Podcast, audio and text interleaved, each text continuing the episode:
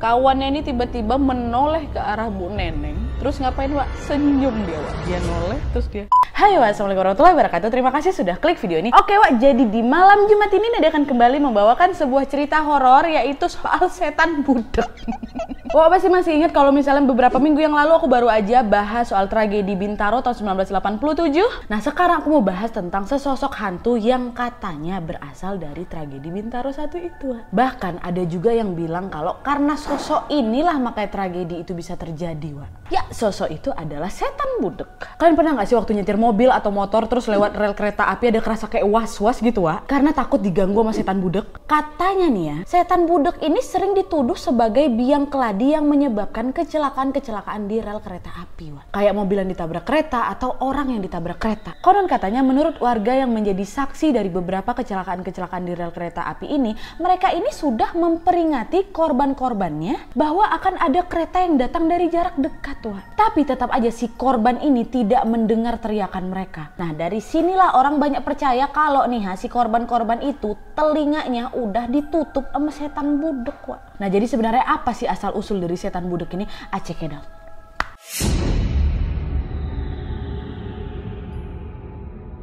Jadi, Wak, setan budek ini merupakan urban legend yang sampai saat ini pun gak jelas asal-usulnya. Setan budek ini dianggap merupakan sosok yang membuat sejumlah pengendara atau pejalan kaki tidak mendengar sirene, palang pintu kereta api, ataupun suara teriakan orang di sekitarnya yang sedang memberikan peringatan. Karena dipercaya telinga para korbannya ini ditutupi oleh tangan si setan budek ini yang membuat mereka ini menjadi budek, peka, gak dengar. Makanya lah kenapa setan ini disebut setan budek atau setan peka. Setan peka. Kamu tau peka nggak? Peka bahasa Melayu, weh.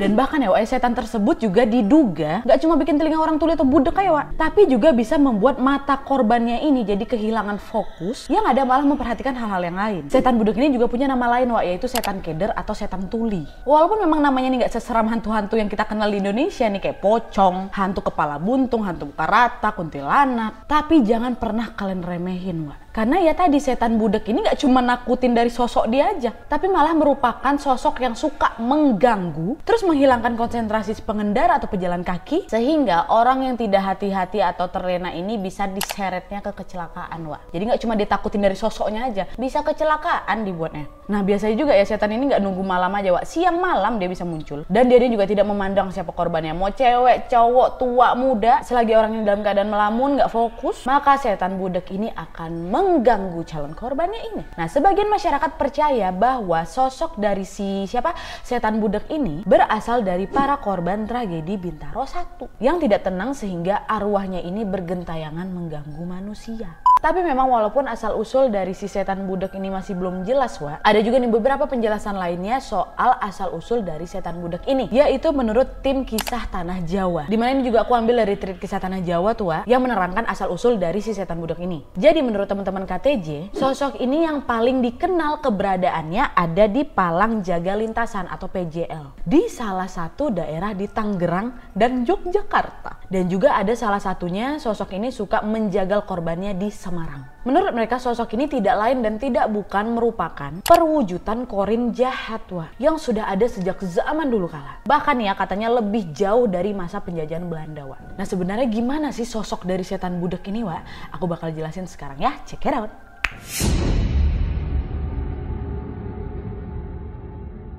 Jadi, Wak, menurut penglihatan yang sudah pernah ditangkap oleh beberapa orang yang mengaku pernah melihat si setan budek ini, mereka mengatakan bahwa sosok ini merupakan perwujudan pria dengan rupa yang hampir seperti kerawa yang sering berjalan compang-camping di area perlintasan jalur kereta api itu. Nah, sosok ini bukanlah sosok khas di satu daerah aja loh, tapi banyak tersebar di daerah PJL lainnya, Wak. Dan menurut mereka, salah satu energi negatif yang paling besar ditemukan di salah satu daerah di Tangerang. Mengingat sering sekali terjadi tragedi tragis dan demografisnya yang dekat dengan perkuburan massal, Wak. Bahkan ya kalau di Yogyakarta nih, sosok ini kembali dikaryakan oleh manusia sesat untuk dijadikan jagal pencari tumbal untuk kepentingan pesugihannya, Wak. Makanya nggak heran, Wak, jika di daerah itu pada masanya sering menimbulkan peristiwa tragis yang entah tercatat atau tidak tercatat di media massal. Bisa dipastikan ketika si sosok ini mulai beraksi dan si incaran ini nggak cepat tanggap nih, maka maut kematian sudah dipastikan tidak bisa dihindarkan lagi. Pernah ada nih saksi mata yang mengaku dia ini hendak menolong seorang korban yang entah kenapa berjalan sendiri ke arah rel sambil menunggu kereta api datang. Dahnya waktu si saksi ini menghampiri orang yang berdiri di samping rel itu, gak cuma sendiri, dipanggilnya kawan-kawannya sampai bertiga. Dia tarik si korban ini karena dipanggil-panggil gak noleh juga. Waktu udah mendekati si orang ini, mereka bertiga narik berat kali badannya. Dia narik gak cuma sendiri aja loh, bertiga. Narik satu orang gak bisa, berat badannya. Badan yang ditarik itu gak bergeming, dia kayak patung tuh. Nah, katanya hal ini disebabkan karena si setan budak ini mulai beraksi, dimana sosok ini akan langsung sigap menyergap incarannya ini dengan cara melilitkan tangannya di kepala si korban, sehingga membuat si korban ini terasa dibutakan penglihatannya. Atau bahasa lainnya nih ya, dipaksa yang ngelamun. Dan bahkan juga kejadiannya udah biasa gitu loh. Dan juga sempat mendapatkan perhatian khusus dari petugas penjaga pintu perlintasan kereta api. Dan kemudian dengan sedikit bantuan orang pintar, salah satu patung yang ada dekat dari perlintasan kereta api itu dipasangnya sesajen, supaya setan budak itu di situ aja, nggak usah berkeliaran lagi. Dan juga supaya tidak mengincar mangsa-mangsanya ini,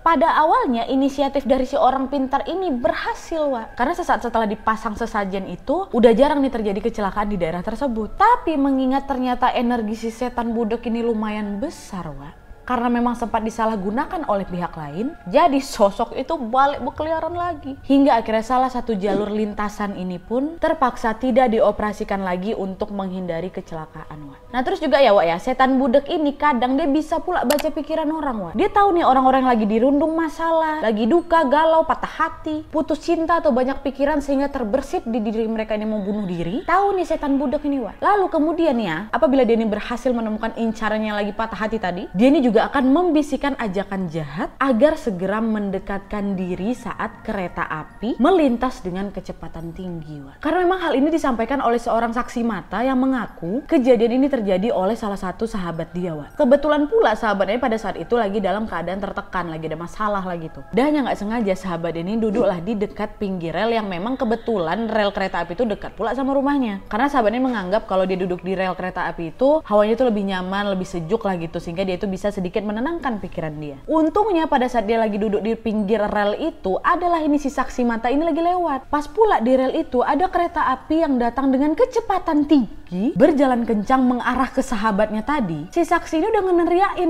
nggak juga bisa didengar. Oh, mungkin gara-gara klakson kereta apinya maka dia nggak dengar. Enggak, waktu si kawan ini teriain sahabatnya itu noleh kok dia, tapi dia diam aja gitu. Sampailah akhirnya beruntungnya si kawan ini sempat menarik si sahabatnya tadi, sehingga kereta api yang sedang melaju kencang itu tidak menyambar sahabatnya. Nah, setelah kereta api itu lewat, si kawan ini ditenangin sama kawannya. Si kawan yang lagi duduk di dekat rel tadi mengaku dia tidak melihat apa-apa dan dia tidak mendengar suara kereta yang datang ke arah dia.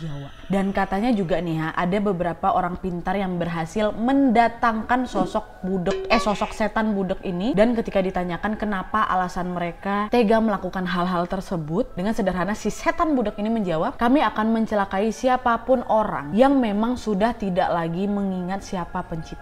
Karena sejujurnya di sini kami butuh teman," gitu katanya, Dan selain itu masih ada juga beberapa kisah-kisah atau kesaksian orang-orang yang mengaku pernah diganggu oleh si setan budak ini, Apa aja? Check it out lagi. 3 kali aku check it out kan.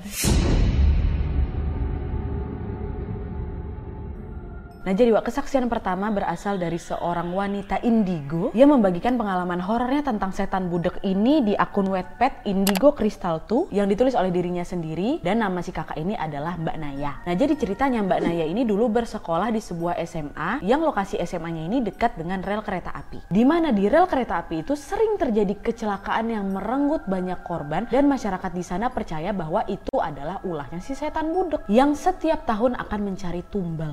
Cerita ini sebenarnya sudah sering Mbak Naya dengar waktu dia usia 6 tahun malah. Awalnya dia meragukan mitos ini, sampai akhirnya dia ini mulai memahami kemampuan indera ke-6-nya dan kembali mendengarkan lagi mitos tersebut di daerah sekolahnya itu. Nah, terus saat hari kelulusan SMA-nya, udah 1 minggu terakhir dia ini mendengar desas-desus warga bahwa kecelakaan di perlintasan kereta api itu adalah ulahnya si setan budak. Pada saat mendengar desas-desus itu, perasaan awalnya si Mbak Naya ini gak ada ngerasa janggal, Dia mikir, oh ya udah memang itu takdirnya mungkin. Dahnya 2 minggu berlalu, Naya baru menyadari menyadari bahwa kecelakaan yang terjadi seminggu yang lalu itu yang menimpa seorang gadis berusia 15 tahun berlanjut ke kecelakaan berikutnya secara beruntun dan terus menerus. Kalau misalnya kalian pernah dengar salah satu televisi yang menyiarkan tentang korban kecelakaan kereta api yang sering terjadi berturut-turut, malah kalau nggak salah di tahun 2016, mungkin kalian bakal tahu nih cerita yang dimaksud oleh Mbak Naya. Jadi memang hari setelah kelulusan Mbak Naya ini agak sedikit memprihatinkan, sekaligus juga menegangkan, karena memang banyak dari teman-temannya yang pulang atau pergi ke sekolah melewati rel kereta api itu, yang bisa dibilang jalur kereta api itu adalah jalan tikusnya mereka yang dibuat oleh warga sendiri supaya lebih cepat sampai ke tujuan.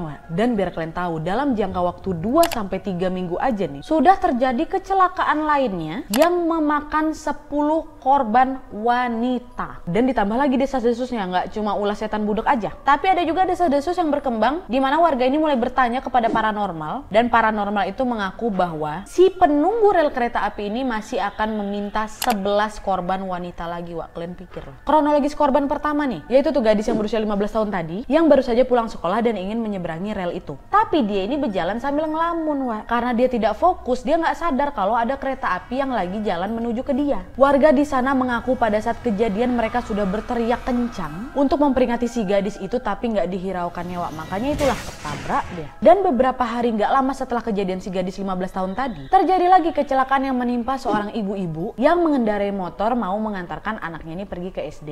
Waktu itu dikabarkan kalau memang si ibu ini menerobos palang pintu kereta api karena dia ini terlihat terburu-buru, dan kereta pun menabrak juga. Nah, ini nggak boleh contoh nih ya. Dan di hari-hari berikutnya, kecelakaan pun masih sering terjadi dan rata-rata korbannya perempuan. Kronologis yang terjadi pun hampir sama dengan kejadian-kejadian yang terjadi sebelumnya, dan di titik yang sama seperti korban-korban sebelumnya, sampailah itu 10 korban. Dan akhirnya setelah kejadian itu masyarakat pun memutuskan untuk menutupi akses jalan itu untuk menghindari kecelakaan-kecelakaan berikutnya.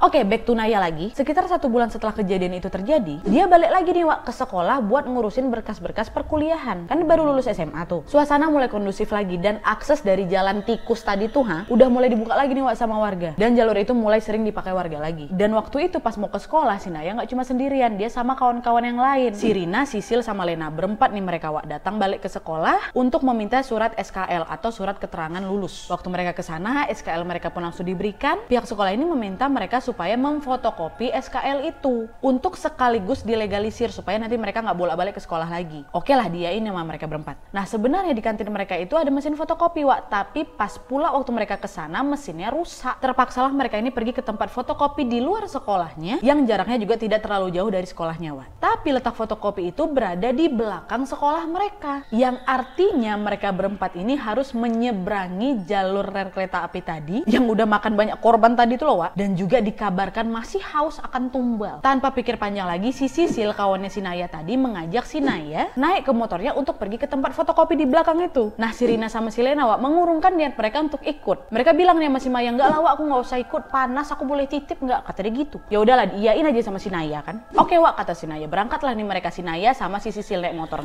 gitu, berangkat ke fotokopi di belakang sekolahnya tadi. Pas baru beberapa meter keluar dari sekolah nih, Sisil tiba-tiba mengurangi kecepatannya dan berkata kepada si Naya, kau pernah dengar kan cerita soal rel kereta api itu? Oh iya Sil, aku baru dengar. Ngapa emang? Kita mau tetap ke sana atau cari tempat fotokopi lain aja, Sisilnya udah ngerasa deg-degan nih, was-was dia. Ah udahlah ke sana aja, bismillah aja kita, kata si Naya. Ya udahlah ya, udah terlanjur juga, bismillah aja. Tapi kok nggak apa-apa kan, kok nggak bakal lihat apa-apa kan nanti, karena kan memang si Sisil ini tahu si Naya ini indigo kan. Naya bilang nggak apa-apa kok, udah kok tenang aja, yang penting kok fokus aja nih bawa motor, kata si Naya. Akhirnya mereka tetaplah itu melanjutkan perjalanan ke fotokopi ritual. Nah, terus sekitar jarak 200 meter sebelum rel itu, tiba-tiba si Naya ini merasakan telinganya tuh sakit kali, gegara dia ini mendengar suara labuhan alat musik tradisional yang sumber suaranya berasal dari rel tersebut. Naya tuh bingung, hampir nggak fokus juga dia tuh gara-gara itu. Kok suasana rel yang tiba-tiba berisik kali gitu. Waktu itu padahal sekitar jam 2 siang gitu. Setelah motor mereka ini makin mendekati rel nih, klaim tahu si Naya ini melihat di hadapannya ini sedang ada acara semacam ritual yang tentunya ini berasal berasal dari alam lain, Wak. Ritual ini semacam pesta yang sedang dilakukan oleh makhluk-makhluk astral tadi yang sedang merayakan sesuatu. Dan setelah makin mendekati rel nih, Wak, Naya melihat secara langsung. Ternyata pesta yang sedang berlangsung di sana adalah, Naya melihat dengan sangat jelas melalui mata batinnya, ada beberapa wanita yang sedang merintih kesakitan dan memohon pertolongan. Bahkan Naya melihat nih, Wak, ya, di antaranya ada yang diseret, semacam diikat gitu lehernya, Wak, dan yang lainnya dibelenggu seperti budak. Atau dengan kata lain, mereka ini dijadikan pekerja yang dipaksa di alam jin itu. Mereka, para makhluk astral ini, dengan kejamnya menjadikan segelintir korbannya ini sebagai tumbal untuk dijadikan budak mereka, yang dipaksa untuk melayani mereka. Itu yang dilihat oleh si Naya, Wak. Tapi yang jelas kan, roh para korban yang meninggal di sana sudah pasti tentu balik ke sang pencipta nih. Tapi Mbak Naya ini beranggapan kalau setiap manusia ini memiliki kembaran, dan mereka inilah yang dijadikan korban sebagai budak untuk melayani jin-jin yang sangat jahat tadi, Wak. Ini kembali lagi ke kalian ya, mau percaya apa enggak. Buktinya juga belum ada. Ini cuman kesaksian dari perempuan indigo yang bernama Mbak Naya ini. Tapi yang jelas semuanya balik lagi ke kepercayaan kalian, mau percaya atau tidak. Nah terus, Wak, pengalaman kedua diceritakan oleh Ibu Neneng, salah seorang warga yang tinggal dekat dari jalur komuter lain. Ibu Neneng ini mengaku kejadian ini menimpa temannya dan dia saksikan sendiri. Kesaksian beliau ini diceritakannya di Trans 7, Wak. Kalian nonton aja lah itu nanti. Saat itu nih, Bu Neneng lagi duduk santai lah sama kawan-kawannya di rel kereta api. Mereka bercerita lah tentang kehidupan masing-masing gitu kan, Wak, sambil menginjak rel kereta api itu juga. Dahnya sekitar jam setengah 6 sore, Ibu Neneng ini pamit balik lah. Bu, udah jam setengah 6 nih, balik yuk, kata dia. Oh iya, oke, aku juga udah mau pulang, kata kawannya ini. Nah waktu mau balik itu, teman Ibu Neneng ini berjalan di samping rel kereta, Wak. Jadi bukan di atas besi rel kereta itu, di sampingnya. Jalanlah dia ini kan. Pokoknya jarak kawannya sama rel kereta itu cuma selangkah aja lah gitu. Selang 10 menit, Wak, ada kereta datang nih persis di depan kawannya Bu Neneng. Mereka udah pisah nih, Bu Neneng udah nyampe rumahnya duluan. Kawannya masih jalan nih di samping rel itu. Dahnya nampak kereta lewat dari depan, diteriakin sama Bu Neneng kan. Gak cuma Bu Neneng aja, semua warga yang nengok itu. Waktu diteriakin, Wak, temennya Bu Neneng ini tetap tidak mendengar teriakan mereka. Padahal kereta udah ada persis di depan dia nih. Panik lah Bu Neneng kan, disusulnya juga nih kawannya, dikejarnya, mau ditarik. Tapi biar kalian tahu, nggak lama setelah Ibu Neneng ini mencoba menyusul, kawannya ini tiba-tiba menoleh ke arah Bu Neneng. Terus ngapain, Wak? Senyum dia, Wak. Bukannya lari, nggak, senyum. Dia noleh, terus dia gitu. Dahnya, Wak, sayangnya nggak lama kemudian betulan ketabrak kawan Bu Neneng itu, Wak.